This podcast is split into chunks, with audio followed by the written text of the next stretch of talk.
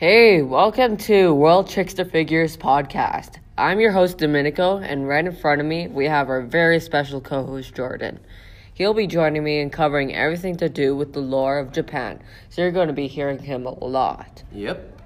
What you're listening to now is the first of a series of many podcasts about Japan, covering the background, lore, and mythology, analyses, and other such things about Japan.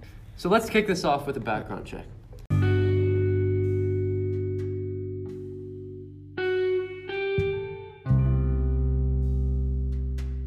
We're in the land of the rising sun, a now united archipelago filled with stunning sceneries and beautiful skies, founded 660 BC. A long time ago, Japan had closed themselves to the world due to people being influenced by the invading cultures and religions. The officials and the emperor believed that this would lead to an unloyal following and barricaded the land from outsiders. Of course, that would never last long. Later on, the US comes knocking on Japan's front door and forces them to open up to the West, leading to a massive surge in progress, propelling Japan to become one of the most developed countries in the world. Anime, manga, sushi, udon. Yeah. And they've got a lot more going for them. Japan is one of the most spiritual places to exist, which shines to gods being set up in a multitude of places, the same way churches are spread out throughout Europe. Buddhism, Confucianism, and Shintoism are without a doubt Japan's three main religions. The two former religions have been imported from the mainland of China, while Shintoism was created directly from Japan. Shinto is basically as old as Japanese culture, so nobody really knows how old it is, although state Shinto was used as a means to direct loyalty towards the emperor at the time, as a countermeasure to Confucianism and Buddhism. We're going to be focusing on Shinto in this podcast specifically. Shinto is a religion that believes in many gods, called kami. Many shrines are dedicated to the worship of the kami, and it is believed that these kami are present within the shrines. These shrines are also regarded as the homes of the kami. These kami are worshipped at the over 80,000 shrines throughout Japan through the prayers, rituals, and celebrations enacted by Shintoists. Shinto shrines are also places of worship. Shintoists are believers of the Shinto religion and culture, and kami are worshipped and praised at shrines and temples all around the world and a lot in Japan.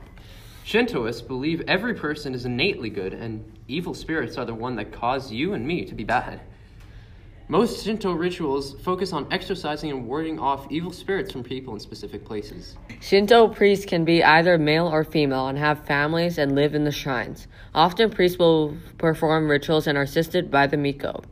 The Miko are unmarried women who also live on the shrine grounds and are sometimes the priest's children, unlike Christianity where priests have to take vows of chastity. Festivals are often held in order to show appreciation for kami. They often include rituals with happy celebration. Some of these festivals also include drunken and brazen behavior to make people enjoy it even more. But how did we even get here in the first place? That's easy. Probably what happened was the first people who came to Japan worshipped the aspects of nature, what they could see around them, and some natural phenomena that they couldn't explain at the time. Over time, stories were made of these aspects and rituals were performed in praise.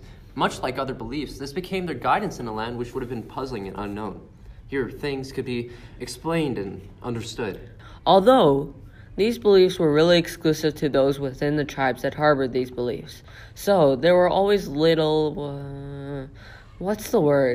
variables, inconsistencies, discrepancies, deviations, paradoxes, differences, inequalities. Differences. Differences between the tribes' beliefs made for an unstable foundation for the Shinto belief. And once Buddhism and Confucianism was introduced, Shinto was basically wiped. For a belief that had an underdeveloped doctrine, it lacked what the other religions had, and holes were filled by the Buddhist religion. Shinto shrines were taken over by Buddhist temples. Some even become Buddhist temple. Buddhist priests were also sometimes put in charge of Shinto shrines, and Shinto inevitably took on some of the Buddhist ideas and drew off some of their elements. Later on, Confucianism would do about the same. The government of Japan saw religion as a way to direct the masses and created a department entirely for the affairs of the divinities, as they called it, Department of Divinities. Now, many Buddhists believe that the kami are manifestations of Buddhist gods.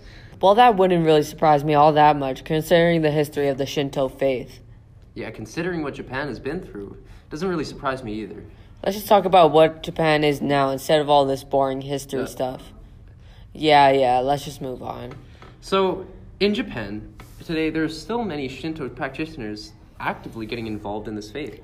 Many people practice Shinto from their homes, praying and worshipping the kami at their home altars, and many also visit shrines to practice their faith. When people go to shrines, they often get talismans, which are often used to worship and pray to the kami. A whole range of talismans are available at shrines for traffic safety, good health, success in business, safe childbirth, good exam performance, and more. Also, a large number of wedding ceremonies are held in Shinto style. Shinto weddings relies heavily on the Shinto themes of purification and involves ceremonial sake drinking of 3 cups, 3 times, the nan san kudo. Shinto weddings are in decline. Fewer Japanese people get married, and those who do often choose Western-style Shinto ceremonies. Unlike weddings, though, there are actually no Shinto cemeteries or practices of funerals. Most funerals are often held in the traditional Buddhist style with dedicated prayer and mediation time. The Buddhist funeral is considered a cremation funeral, where you pray and meditate while the body of the deceased is cremated. The reason why funerals aren't held in the Shinto style is because death is considered a source of impurity, and it is left to Buddhism to deal with.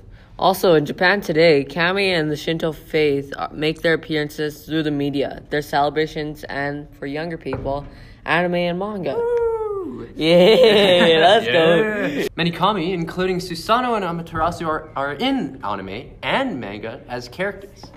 In the anime Naruto, Susanoo is an ability where certain clans in the show are able to use their inner energy, or chakra, and are able to make a gigantic humanoid avatar surrounding them. So many others are talked about in this way, but it's just way too much to cover. But I mean, I want to go over everything. What do you mean? Dude, it'll take hours to do so, though. All right. Well, on that note, that's the end of the podcast. Thanks for tuning into learning about Japan with us, and we hope to see you as we explore one of the kami, Susanoo, and his story. Thanks. Bye-bye. See ya.